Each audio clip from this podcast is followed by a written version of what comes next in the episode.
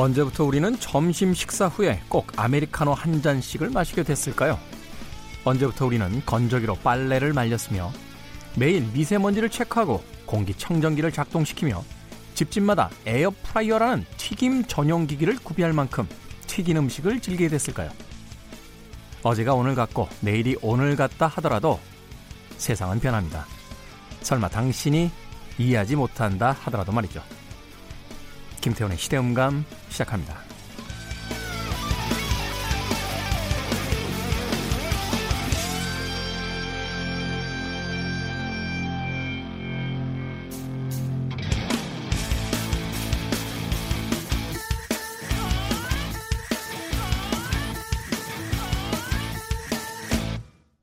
그래도 주말은 온다. 시대를 읽는 음악 감상의 시대음감의 김태훈입니다. 생각해보면 불과 몇 년 전에는 상상하지 못했던 일들을 오늘 일상처럼 아주 편안하게 혹은 아무 생각 없이 습관적으로 하게 되는 경우를 만나게 됩니다. 생각해 보니까 언제부터 우리가 아메리카노를 그렇게 마시기 시작한 거죠? 우리나라에 있는 전체 커피숍 숫자가 뭐 그 세계적인 커피 브랜드 어, 프랜차이즈 그 회사의 어, 전 세계 대리점 숫자보다 많다. 뭐 이런 이야기를 어, 들은 적도 있고요. 그런가 하면 최근에는 그 가전제품 파는 데 가보면 세탁기 위에 뭐가 하나 더 올라가 있어요. 예. 이게 뭐야? 왜 세탁기가 2층이야? 라고 물어보면 건조기랍니다. 날씨가 점점 생각보다 아, 막지 않고 또 창문 열기가 겁나지는 그런 시간들이 많아지니까 집안에서 모든 걸 해결하려고 하는 그런 욕구가 있는 것은 아닌가 하는 생각이 또 하게 되고요. 어, 최근에 SNS 이렇게 보게 되는데 실명 얘기한다고 화는 안 내시겠죠. 네, 만화가 강풀 씨가 에어프라이어에 꽂혀가지고요. 매일 에어프라이어로 뭔가를 튀겨요. 제가 페북 친구라 어, 그걸 보게 되는데 그러면서 막 열광적인 이 에어프라이어 어, 광신도들이 예, 등장을 하게 됐습니다.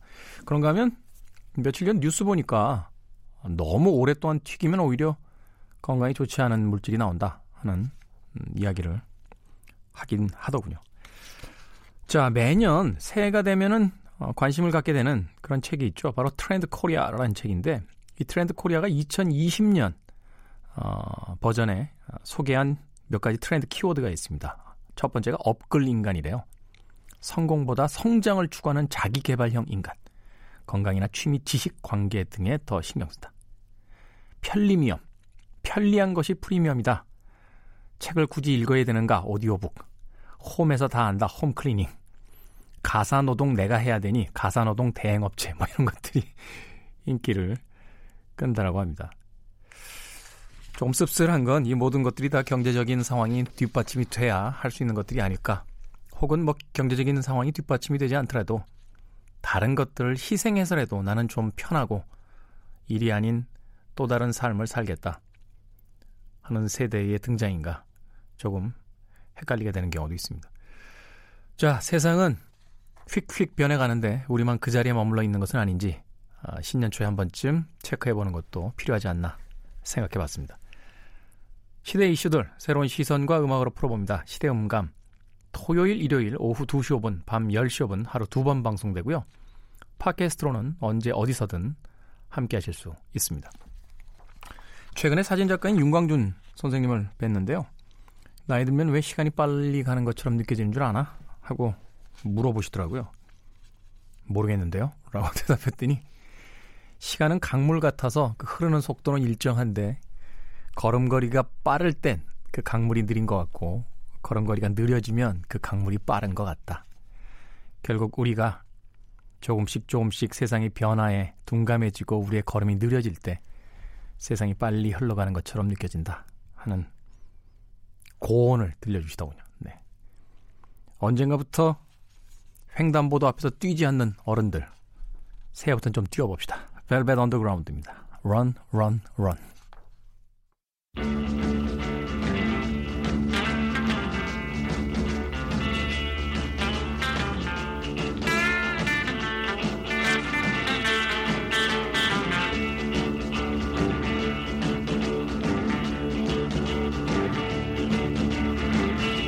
Said Uncle Dave, I sold my soul, must be saved. Gonna take a walk down Union Square. You never know who you're gonna find there. You gotta run, run, run, run, run. Take a jacket too.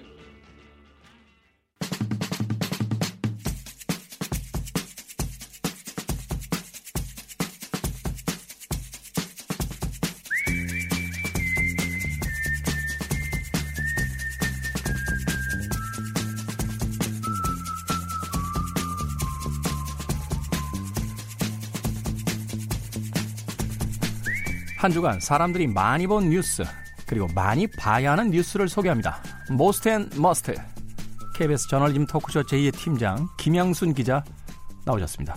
안녕하세요. 네, 안녕하세요. 다다음 주에 휴가 가신다며요. 아, 벌써 spoil 하시면 안 되는데. 네, 저희가 회식 날짜 잡았다가 혼났어요. 자기 휴가 가는 날 회식 잡았다. 사람들이 의리가 없지 말입니다. 뭐 같이 방송을 하면은 같이 신년 회식을 해야 되는 거 아닌가요? 그래서 급 변경했습니다. 네. 김양순 기자의 스케줄을 최우선으로 놓고 스케줄을 잡아라라고 우리 오 PD와 제가 급 네, 합의했습니다. 자, 참고로 지금 저희가 방송 녹음하고 있는 시점은 3일 금요일입니다. 현재까지 나온 기사들과 상황을 바탕으로 진행되는 점 이해 부탁드리겠습니다. 자, 한 주간 가장 많이 본 Most 뉴스 어떤 뉴스부터 시작해 주시겠습니까? 네, 2019년과 2020년의 경계선상에 있었던 한 주였습니다. 네. 우리가 이제 송년을 하면서 새해를 맞았는데요. 한 주 동안 네이버 모바일 뉴스에서 많이 본 뉴스 키워드로 뽑아봤습니다. 1위는 조국이었어요. 조국. 네. 구속영장에서는 이제 기각이 됐지만 이제 검찰이 기소를 했잖아요. 모두 12개의 혐의였고요. 어, 정경심, 즉 부인이죠. 동양대 교수가 어, 조국 교수와 함께 아들의 조지 워싱턴 대학의 온라인 시험 문제를 나누어서 풀어줘가지고 A 학점을 받게 됐다라는 게 범죄 사실 중에 하나예요. 업무 방해 누구의 어, 누구의 업무를 방해했냐 하면은 조지 워싱턴 대학교의 업무를 방해를 했어요. 네. 그쪽에서도 그렇게 생각하는지는 잘 모르겠습니다만, 네 그리고 조 전 장관이 카카오톡 대화방 즉 단톡방이라고 우리가 부르죠. 그걸 통해서 부인의 사모펀드 투자 사실을 미리 알고 있었다라는 어 이거는 어떤 증언이 있었던 건 아니고요. 정황에 대한 것도 기소가 됐고요. 네. 그다음에 조 전 장관의 딸이 받은 장학금 600만 원 있었죠. 이거는 뇌물로 이렇게 의율이, 의율이 돼서요. 모두 12가지 혐의로 기소가 이루어졌습니다. 일단 뭐 기소 사항에 대해서는 좀 차치하고라도 어 가장 이제 초미의 관심이 이제 구속 영장이 통과가 되느냐 안 되느냐 이 부분이었잖아요. 네, 맞습니다.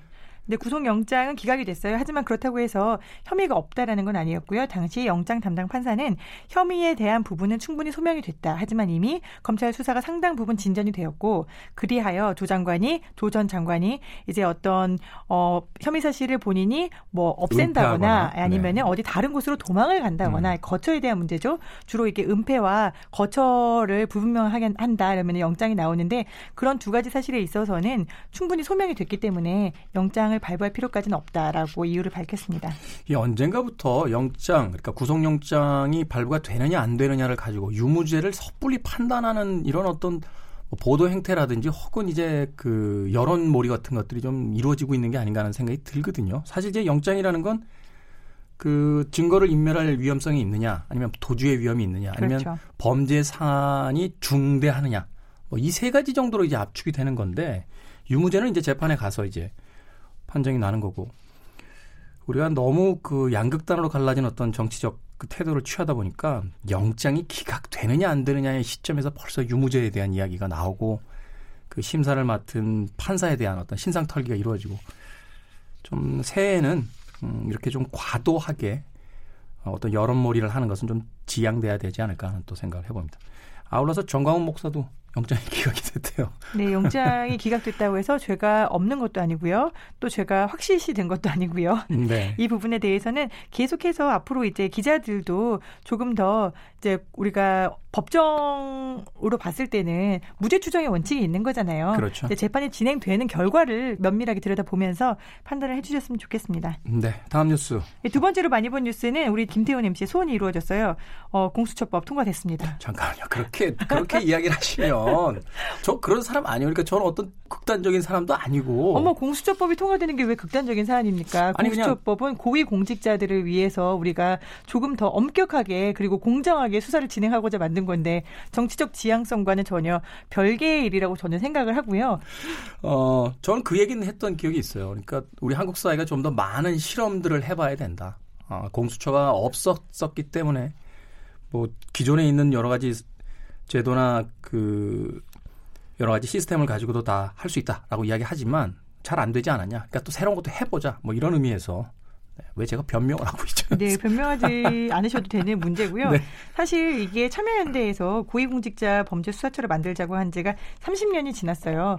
그리고 공수처 법안이 통과된 데에 대해서 조국 전 장관이 뭐 환영한다라는 이런 트위터나 페이스북 글을 남기기 때문에 마치 공수처라는 게 굉장히 정파적인 이해 사안이 얽혀 있는 법이다. 그래서 이 법에 대해서 통과를 찬성하면은 내가 뭐 왼쪽이냐 오른쪽이냐를 갈림길에 서 있는 것처럼 생각들을 하시는데 전혀 그렇지 않습니다. 이제 네. 공수처법이라는 거는 우리가 말 그대로 검찰에 대한 거대 권력을 견제하고 감시하자라는 거 지난 한 해 동안 국민들의 열망이었잖아요. 검찰 개혁이. 그다음에 경찰에 대한 수사권, 국정원에 대한 수사권 이런 부분들 우리가 권력 기관에 대해서는 서로가 카르텔을 만들고 제대로 수사하지 않는 부분을 좀 더 엄정하게 하자라는 차원으로 통과된 법이니만큼 어, 공수처 법안에 대해서 색안경을 혹시라도 끼고 계시는 분이 계시다면 앞으로 이 법안에서 생겨나는 행정 조직들을 어떻게 잘 갈무리 해날 거, 해 나갈 것이냐를 좀 더 주의 깊게 보는데 힘을 쏟으시면 될 것 같아요. 음, 네. 쉽게 설명하면 이제 상설 특검. 뭐 이렇게 생각하면 되겠네요. 네, 그렇죠. 어, 그렇죠. 이 예전에 이제 특검이 어떤 여야의 합의에 의해서만 그 임시적으로 활동을 했다라면 이건 이제 상설적으로 활동하는 특검이다. 그렇고 더, 거기다가 덧붙여서 검찰이 어떤 수사를 하고 있는지도 상호간에 견제를 할 수 있는 기구다. 음, 네. 알겠습니다. 어, 결국은 운영이 어떻게 되느냐의 문제지 예, 공수처 자체에 대한 이야기는 뭐 지금 단계에서는 의미가 별로 없다 하는 생각을 해봅니다. 다른 뉴스 또 어떤 뉴스 있습니까? 세 번째로 많이 본 뉴스 키워드는 한국당이었는데요. 한국당이 올라간 이유는 이제 어, 공수처법과 함께 통과가 되었던 준연동형 비례대표제도 저희가 지난 시간에 말씀을 좀 드렸었죠. 공직선거법 개정안이 통과가 되면서부터 네. 한국당의 이름이 많이 오르내리고 있어요. 그 이유는 자유한국당이 위성 정당을 만들겠다라는 엄포를 놓았었잖아요. 새 선거법이 통과되면은 네. 그 내용을 공식적으로 천명을 했습니다. 그래서 어, 비례한국당이라는 이름은 이미 선점이 됐기 때문에 그러면 어떤 이름으로 할 것이냐라는 당내 내부 논의를 거친 결과 어, 좀 더 전공법으로 비례한국당 말고 비례 자유한국당 이라는 위성 정당을 설립을 하겠다라고 공식적으로 발표를 했단 말이죠. 그런데 이 발표를 한 날 하필이면은 검찰이 그동안 계속해서 6개월 정도 묵혀왔었던 국회 선진화법에 따른 패스트트랙 우리가 통과할 때 동물국회 장면 보셨었잖아요. 네. 당시의 국회 상황에 대해서 이제 민주당과 자유한국당이 서로를 각각 고소를 했었는데 그 민주당 의원과 자유한국당 의원들을 어, 모두 재판에 넘겼습니다. 기소를 했죠. 네. 어, 이게 근데 보니까 그 국회 선진화법은 이게 좀 세더라고요. 그래서 500만 원인가 그 벌금형만 나와도 그 이 공직의 선거에서 네, 피선거권을 상실하게 되고요. 되고. 당선 효력도 상실하게 됩니다. 근데 민주당을 이제 그 기소한 것은 그 폭행인가요? 뭐 그... 네, 민주당은 폭행죄인데요. 이게 재밌는 게 검찰에서 그냥 민주당은 폭행죄, 그 다음에 자유한국당은 뭐 국회법으로 건 게 아니라 자유한국당 의원들이 민주당 의원들을 고소할 때 폭행, 폭행 으로 고소를 했어요. 그러니까 폭행은 금고형 이상 나와야지. 그렇죠. 네. 그게 피선거권이 제한이 된다며요. 근데 폭행으로 고소를 할 수밖에 없었던 이유는 자유한국당 의원들이 국회법이 훨씬 더 효력이 세고 그 다음에 어떤 정치적인 생명을 박탈할 수 있다는 걸 몰라서가 아니라 그렇죠. 예, 국회법으로 걸려면은 예, 국회가 진행 되는 의사 일정을 막을 굉장히 확실한 의도와 증거가 있어야 되거든요. 네. 당시 상황은 민주당은 법안을 처리하려고 했었고 이걸 막으려는 쪽은 자유한국당이었기 때문에 그러네요. 민주당에는 이걸 막으려는 의도를 갖고 있었다라고 국회법으로 걸 수가 없었던 그런 상황이 있습니다.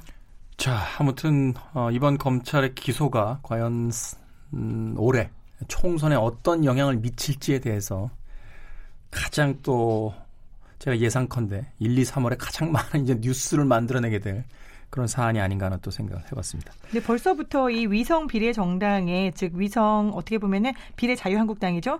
여기에 누가 갈 것이냐라는 이야기들이 나오고 있는데 당 지도부는 이번에 무더기로 기소가 된 의원들 어차피 너네 배지 달아도 당선 무효가 될 가능성도 있고 그럼 또 보궐선거 그렇죠. 그도 그리고 이제 어떻게 보면 공천을 못 받을 가능성도 있으니까 너네가 모두 비례 정당으로 가라라고 떠밀고 있어요. 근데 이등 떠밀기를 당한 의원들은 기분이 좋을까요? 기분이 대단히 나쁩니다. 한때는 가산점까지 준다고 했던 의원들이었는데. 거기다가 대구 경북 민심을 문화일보가 조사를 해봤더니 이게 비례정당에다가 투표하지 않겠다는 민심이 47.9%로 하겠다는 의견보다 많았습니다. 야, 이거 진퇴양난이네요. TK에서도 예. 네, 투표를 하지 않겠다라고 하면 과연 내가 수도권에서 과연 할 것이냐 가겠느냐, 내가 가야만 하느냐. 라는 그런 어떤 갈림길에 서 있는 자유한국당 의원들. 그래서 자유한국당 그리고 한국당이 많이 본 뉴스 키워드에 올라갔습니다. 네. 자, 정치 얘기만 하고요. 어, 다른 뉴스도 하나 아, 슬쩍 소개를 좀 해주십시오. 네, 이게 연말에는 저도 연예대상하고 연기대상을 보는 낙으로 테레비를 켜거든요. 네. 근데 보면은 정말 재밌어요. 근데 이번에 연예대상과 연기대상은 연관 검색어로 우리가 늘 하는 말이죠. 구색 맞추기다라는 게 등장을 했습니다. 사실은요, 그, 어, 저희 같은 사람 입장에서는 그 몇 년 전 연예대상과 올해, 그러니까 작년 연예대상을 이렇게 봐도요, 그게 몇 년도 건지 잘 몰라요. 거의 비슷하거든요, 사실은. 뭐, 김구라 씨가 직접 그 얘기를 했죠, 또. 네. 받는 사람은 받고 또 이제 나눠 먹기도 많고 해서 저희도 연기 대상 진행하는데 이제 외부에 계시는 분들은 이제 카카오톡으로 저한테 제발 KBS 나눠 먹기 좀 그만해 막 이렇게 보내시는 분들도 계시는데 이 상이라는 게 사실 격려의 차원도 있는 거고 그런 뭐 차원에서 이해를 해주시면 좋겠습니다만 이번에 유재석 씨가 연예 대상을 SBS에서 받으셨나 봐요. 근데 연예 대상과 연기 대상이든 소감이 항상 네. 이제 우리 밥상머리에 오르는데 실제로 밥상을 어 소감으로 말씀하신 황정민 배우도 있었죠. 네. 근데 유재석 씨가 어 소감에서 구하라 씨 그리고 설리 씨 두 분을 애도를 했습니다. 그래서 두 분이 하늘나라에서 편안하게 하고 싶은 일을 마음껏 했으면 좋겠다. 요즘은 평범하고 편안한 하루 일과 일상이 감사하다는 생각이 든다. 소중한 일상을 보내게 해준 많은 이들의 땀과 노력에 다시 한번 감사하다라고 소감을 밝혔는데요. 네. 그러고 보니까 작년에 참 젊은 어, 예능인들, 연예인들을 많이 잃었네요. 네. 알겠습니다. 자, 여기까지 Most 뉴스 어, 전해주셨고요. 자, 한 주간 우리가 놓쳤던 뉴스 중에서 어, 꼭 전해주시고 싶은 Must 뉴스 어떤 뉴스입니까? Must 뉴스로는 이번에 아마 저는 이 뉴스는 다 보시긴 하셨을 거라고 생각해요. 하지만 좀 더 생각을 해봤으면 좋겠다라는 생각이 들어서 가져왔는데요. 네. MBC 뉴스에서 그 현대판 장발장이다라고 나왔던 사연 혹시 기억하시나요? 네, 기억합니다. 그 어린 아들과 함께 그 마트에서 식료품 훔치다가 이제 잡혔었는데 그 사연이 또 굉장히 좀 뭐라고 할까 뭉클한 이야기들이 있어서 또 후원이 굉장히 많이 이루어지지 않았었나요? 네 맞습니다. 이제 지난해에 지난달 즉 12월 10일이죠. 34살 A 씨가 굶주림을 참지 못해서 12살 난 아들과 마트에서 우유와 사과 같은 식료품 만 원어치를 훔치다가 적발이 됐다. 그런데 이제 경, 출동한 경찰에게 가게 주인이 선처를 요구를 했고 그다음에 이 경찰이 이 부자가 굶주림에 어, 훔쳤다라는 진술을 듣고 식당에 데려가서 밥을 사줬고 네. 그 이야기를 옆에서 듣고 있던 한 남성이 은행에 가서 황급히 돈을 찾아와서 20만 원을 건넸다라는 게 MBC 뉴스의 보도 내용이었어요. 네. 그래서 저도 그 뉴스를 보면서 이게 사실 영상으로 말뿐이 아니라 영상으로 보니까 굉장히 뭉클하고 우리가 아직도 저렇게 선한 사람들이 남아 있구나라는 생각이 들어서 눈물이 좀 났었는데 그 이후에 SBS의 궁금한 이야기 Y라는 프로그램에서 이 현대판 장발장 아버지의 어떻게 보면은 어, 뒷조사라고 할 수 있죠. 따라가서 사는 거를 봤습니다. 네. 그래서 봤더니 이 34살 아버지 A 씨는 뭐 사람이 성실하고 열심히 살았는데 가난했던 게 아니라 과거에 부도덕한 행실로 가세가 기울었다. 즉 스포츠 복권 이런 비슷한 것들을 해서 가산을 탕진했고 택시 기사로 일을 하면서 손님들이 휴대폰을 놓고 내리면은 그거를 몰래 갖다가 팔고 그다음에 현금 같은 것들도 동료들에게 빌리고 갚지 않고 이런 부도덕한 어떻게 보면은 모럴 해저들을 통해서 살고 있는 사람인데 이 사람에게 후원을 하는 것이 온당하냐라는 내용의 주변 사람들 증언 그리고 A 씨 본인의 증언까지 담아서 SBS가 방송을 했습니다. 네. 그래서 이 뒷 이야기 뒤에 인천의 모금회는 후원을 취소하겠다라는 사람들의 요청이 빗발쳐서 그러면 우리가 모금했던 돈을 다시 돌려주겠다라는 입장을 밝혔고요. 이게 어디까지 번졌냐면은 당시에 이 부자를 붙잡아서 훈방 조치를 했잖아요, 경찰이. 네. 이 훈방 조치를 한 것이 직무유기 아니냐. 라는 시민들의 지금 반발까지 잇따르고 있어요. 그래서 한 시민이 국민신문고에다가 이 A씨를 훈방한 경찰이 직무유기다라고 문제를 삼아서 이 경찰에 대한 감사까지 들어가야 되는 그런 상황에 처했다라고 하는데요. 이게 저는 굉장히 좀 섬뜩하더라고요. 글쎄요, 뭐 이 사안에 대해서 여러 사람들의 어떤 시각의 차이라든지 또는 뭐 분노도 있고 또 동정도 있고 뭐 여러 가지 어떤 감정이 뒤섞여 있겠습니다만 모르겠습니다. 저는 궁금한 이야기 와이를 못 봐서 그런지 모르겠습니다만 그 과거의 그의 행적에 대한 이야기, 그러니까 물론 진실이겠죠. 근데 지금 이제 아이를 키우는 입장에서 좀 많이 힘든 상황에 가 있다라면 그래도 우리가 그들에게 두 번째 기회 정도는 좀 베풀 수 있는 여유는 있어야 되지 않을까 하는 생각도 해보게 되는데 기자님의 생각은 어떤지 좀 궁금하네요. 네. 이게 사람들이 느끼는 감정이 배신감이라고 정의를 하더라고요. 네. 그런데 우리가 이 장발장 이야기를 뉴스에서 보면서 감동을 받았던 부분은 이 사람이 열심히 살았는데 가난해서 이 사람을 도와줘야겠다라는 마음이 든 감동은 아니었던 거잖아요. 그렇죠. 이 어려운 사람을 경찰이 도와주고 마트 주인도 훈방을 하고 지나가던 사람들마저도 현금을 뽑아서 도와줘야겠다라는 아직도 선한 사마리아인들이 많이 남아있다라는 그 부분에서 감동을 받은 건데 마치 정말 장발장을 생각해 보면은 실제로 레미제라블에서 장발장은 그 주교가 아무도 받아들여 주지 않으려 했던 자신을 받아들여 줬지만 그 성당 안에서 은식기와 은투대를 모두 훔쳐서 달아나거든요. 그렇죠. 또 다른 범죄를 저지른단 말이에요. 그런데 은식기를 훔쳐서 달아나서 잡힌 장발장을 주교가 아, 이 사람 나쁜 사람이에요라고 고발하지 않았어요. 자네 은투대 가장 값비싼 은투대를 놓고 갔네라고 은투대를 넘겨줬단 말이죠. 본인이 준 것이다라고 증언해 줬죠. 네. 거기다가 더 선물까지 덤으로 준 셈이잖아요. 근데 우리가 이 부분에서 내가 주교에게 감동을 받았던 건지 아니면 내가 장발장에게 감동을 받았던 건지 이걸 좀 혼동하고 있는 것 같아요. 맞습니다. 내가 만약에 자- 네. 감동을 받았던 대상이 주교라면은 나는 주교와 같은 사람이 되어야 되는 거거든요. 내가 주교 같은 사람이 되려고 노력을 해야 되는 거고 새해에는 그런 마음가짐을 가져야 된다라고 생각을 해야 되는 건데 배신감을 느꼈다는 거는 자기 자신을 장발장이라고 치환하고 있는 게 아닌지 내가 누구와 나를 동일시하고 있는지 이 부분을 좀 생각해 보면 좋을 것 같습니다. 맞습니다. 아, 저는 뭐 이 사안에 대해서 아주 정확하게 알고 있지 못해서 그렇게 크게 이야기는 못하겠습니다만 앞서 이야기한 것처럼 그래도 우리 사회가 아, 두 번째 기회는 한 번쯤 줄 수 있는 사회가 되어야 되지 않을까 하는 생각을 해보게 됩니다. 자, 김영순 기자와 함께한 모스텐 머스트였습니다. 고맙습니다. 네, 감사합니다.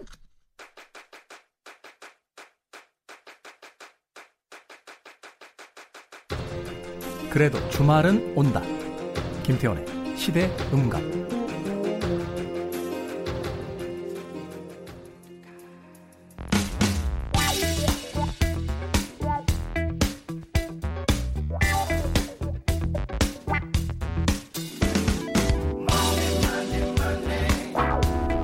부자 되세요. 라고 하는 새해 인사말이 유행했던 시절이 있었죠. 경제 분야에서 누구보다 핫하고 감각 있는 이분. 오늘은 또 어떤 새해 인사로 코너의 문을 열어주실지 궁금합니다. 그리고 이분의 이야기를 들으면 부자가 과연 될까요? 돈의 감각. 경제 전문 유튜브 채널 슈카월드 진행자, 경제 크리에이터 중에서 슈퍼스타 슈카 전석재님 나오셨습니다. 안녕하세요. 안녕하세요. 올해는 돈 좀 벌어 주실 겁니까? 아, 일단 저부터 좀 벌도록. 그게 뭐예요? 경제 전문가가 나 좀 벌고 그다음에 이게 이게 뭐예요?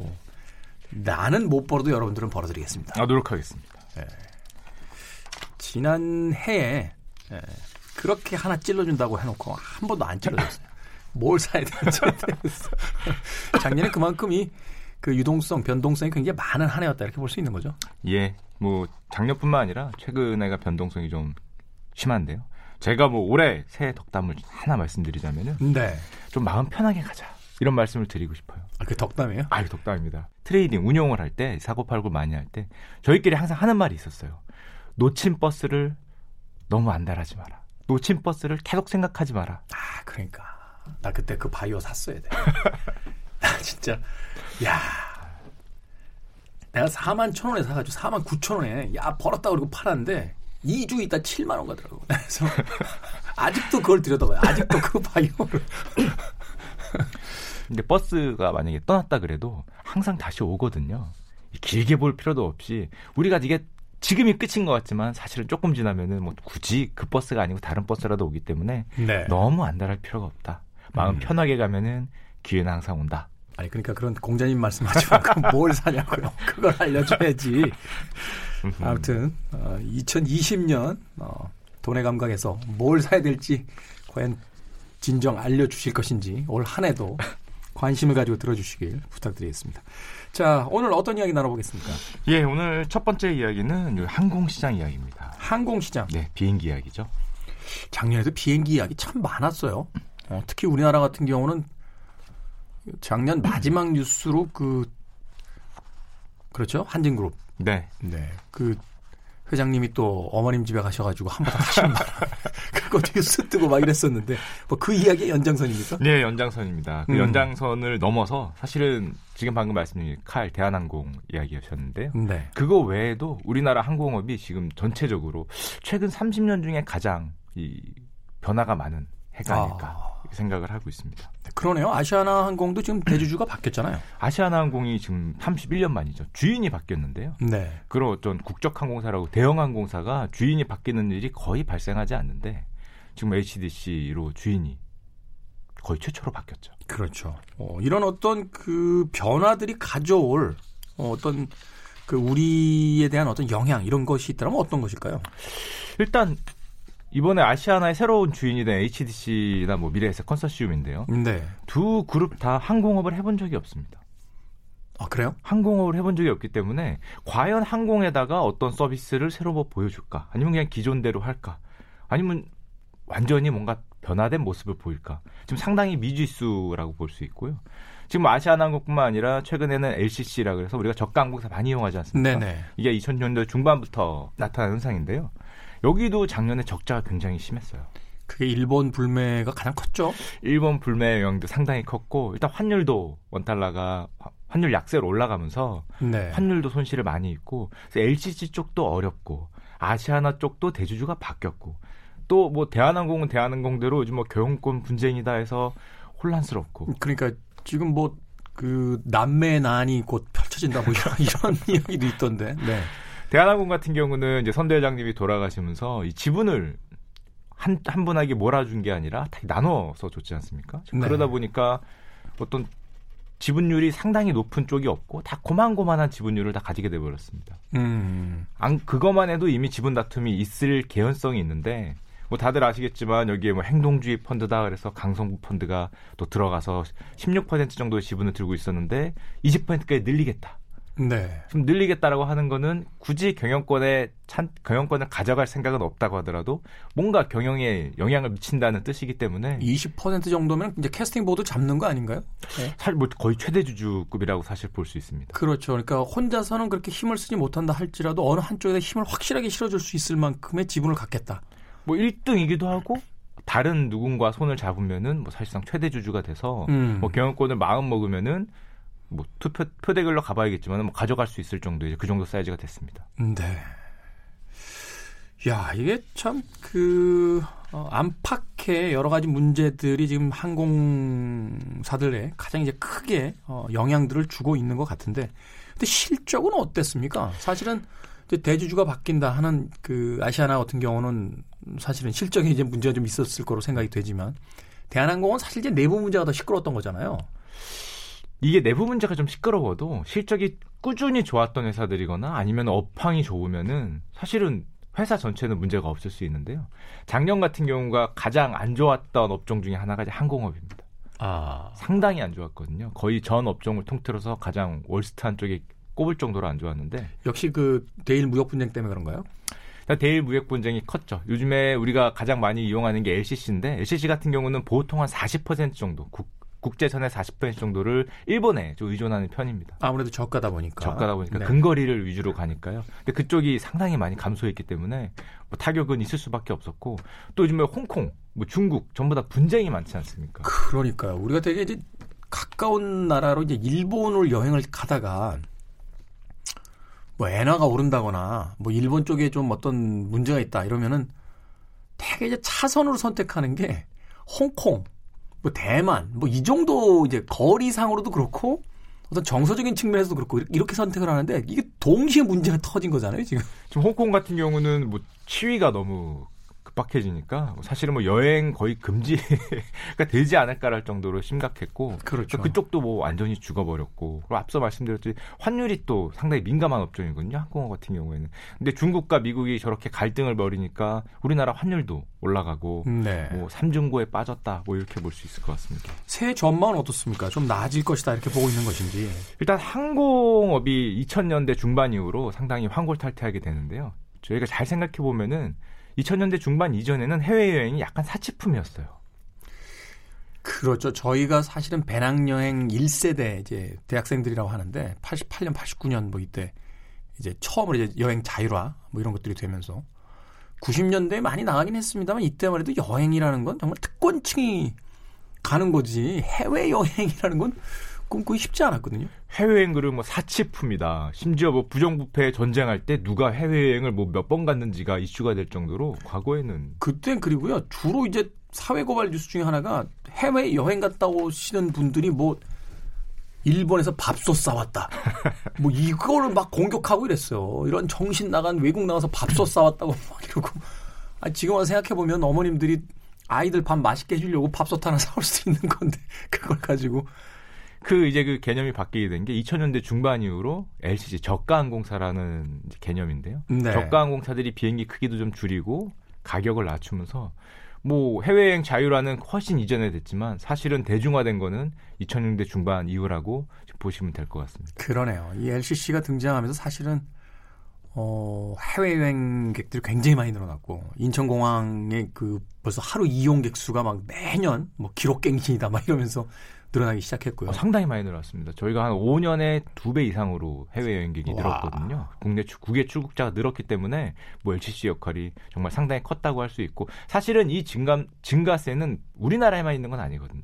네. 전 세계적으로 전부 다 LCC가 등장을 한 게 한 1990년대에서 2000년대 초중반이기 때문에 LCC가 본격화되면서 뭐 전 세계가 다 항공업이 나쁘지 않았습니다. 붐이고 관광객들이 크게 늘고 특히 가장 좋았던 거는 관광 업종이 좋았습니다. 음. 다들 나가니까요.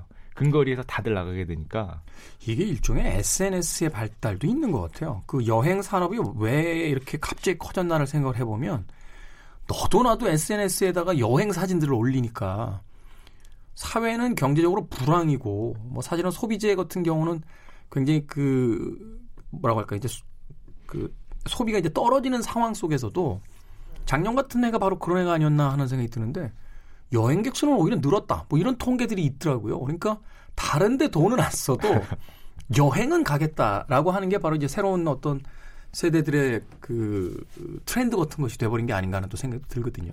여행객 수는 굉장히 꾸준하게 늘고 있고요. 관광업 같은 경우에 뭐 전 세계적으로 4% 이상, 7%까지도 성장한다라고 할 정도로 이야. 오래된 산업임에도 성장률이 가장 높은 산업에 또 속해 있고요. 그러니까 뭐 내년 올해죠. 올해인가 그 우리나라 성장률 그 예측해 보니까 2%대던데 그 여행업은 막 4% 7%씩 막 늘어나고 있다라고 한다라면 이 말씀해 주신 대로 뭐 SNS 같은 거, 뭐 땡튜브나 아니면 뭐 페이스북이나 이런 데를 통해서 해외 모습을 더 많이 보게 됐거든요. 다른 그렇죠. 사람들이 가는 모습도 많이 보게 됐고, 그러니까 이질감도 굉장히 줄어들고, 나도 굉장히 쉽게 갈 수 있을 것 같은 느낌이 또 들고, 또 요즘에는 뭐 현재를 즐겨라, 뭐 이런 젊은 사이에 이런 문화도 많이 생기면서 뭐 해외 여행은 아직도 꾸준하게 늘 가능성이 높고요. 항공업 자체는 전망이 밝다, 어둡진 않다. 이렇게 보는 게 일반적인 것 같습니다. 사실은 그 아시아나가 경영적으로 이렇게 그 좋지 않은 상황 속에서도 이제 인수하겠다고 하는 회사들이 계속 나왔다라는 건 그만큼 이 항공업, 관광업에 대한 그 수요가 있다. 미래 전망이 있다라고 이제 확신을 하고 있다. 이렇게 생각해 볼 수 있겠네요.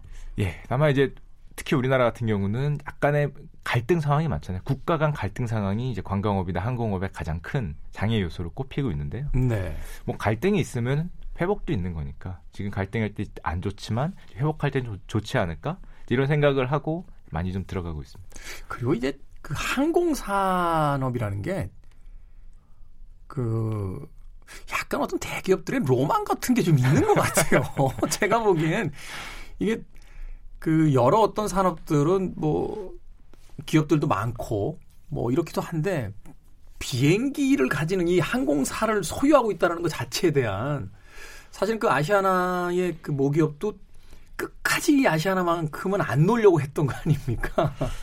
이 항공 산업이 현금 흐름이 굉장히 좋은 산업이거든요. 그렇죠. 돈이 바로 바로 들어오고 한 번 이익이 나면은 뭐 수천억. 대한항공 같은 경우는 조 단위 근처까지 이익이 나는 업종이기 때문에 B2B도 아니고 이제 B2C로 가니까 이게 100% 현금 장사잖아요. 사실은.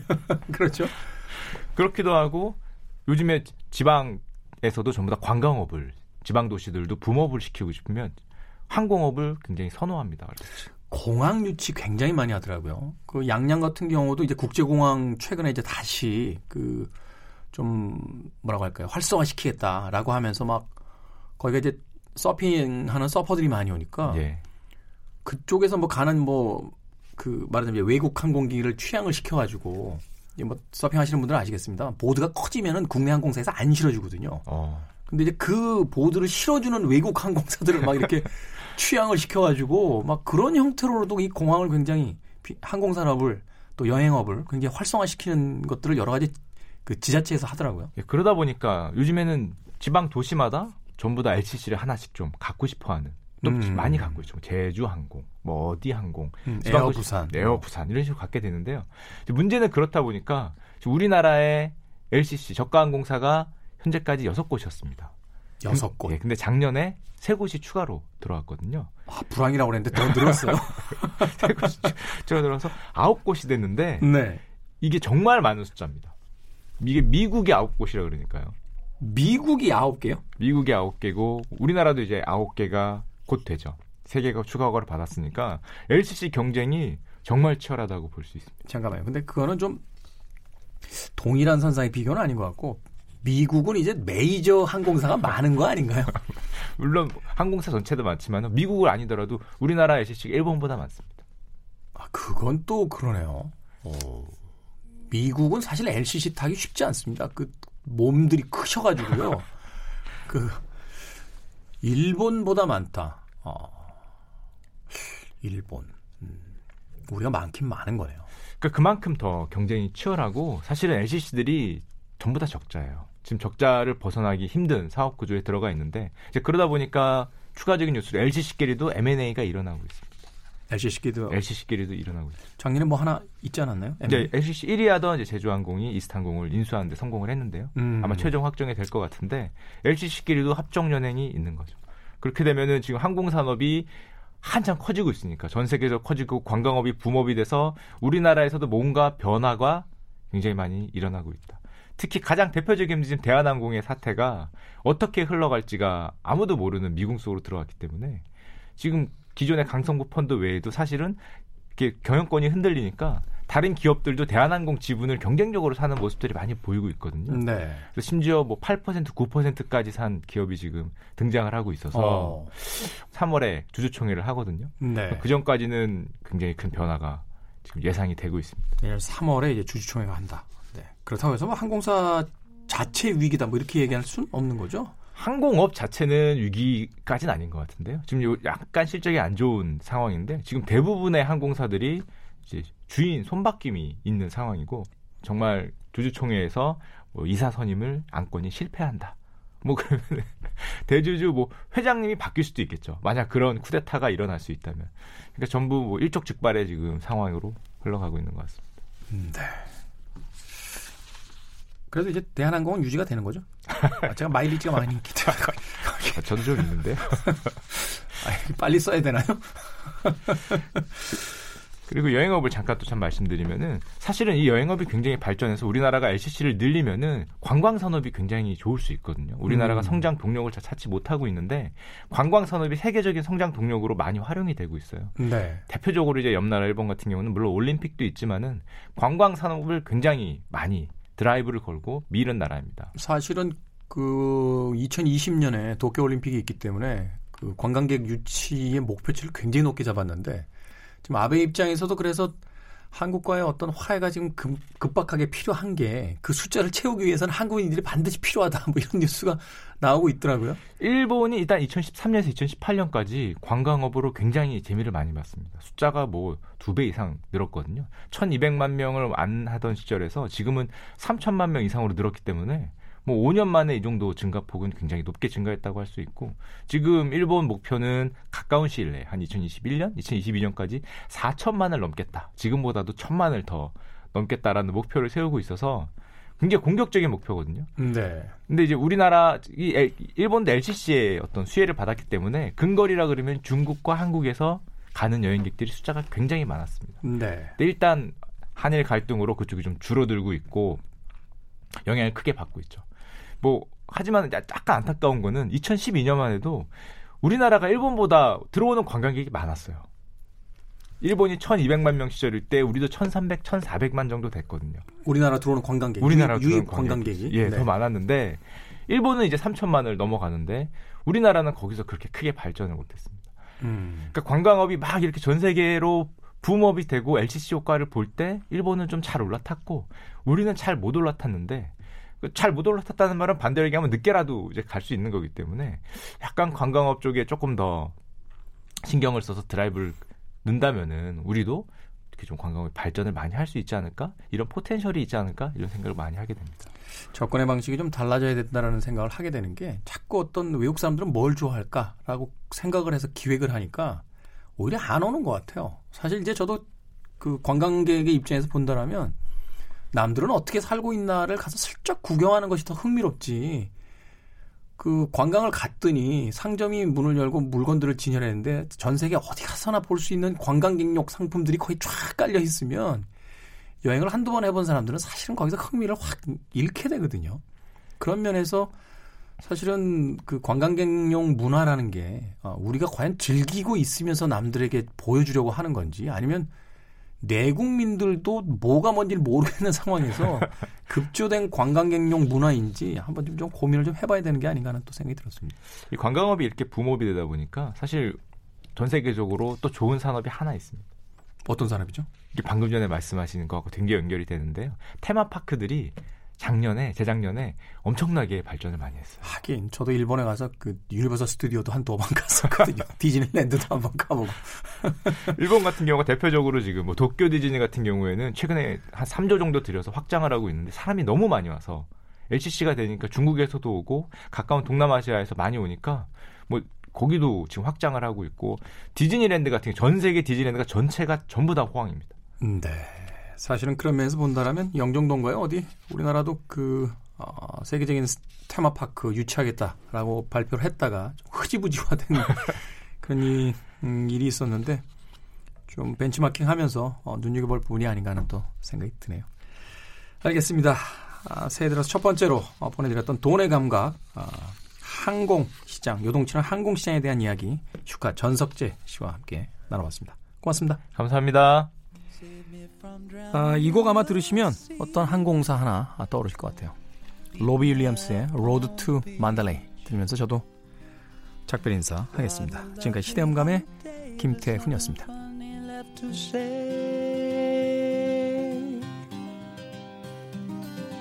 This somber song will drain the sun, but it won't shine until it's sung. No water running in the stream, the saddest place we've ever seen.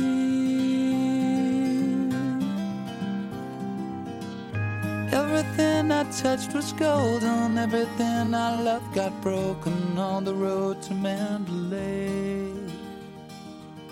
Every mistake I've ever made has been rehashed and then replayed as I got lost along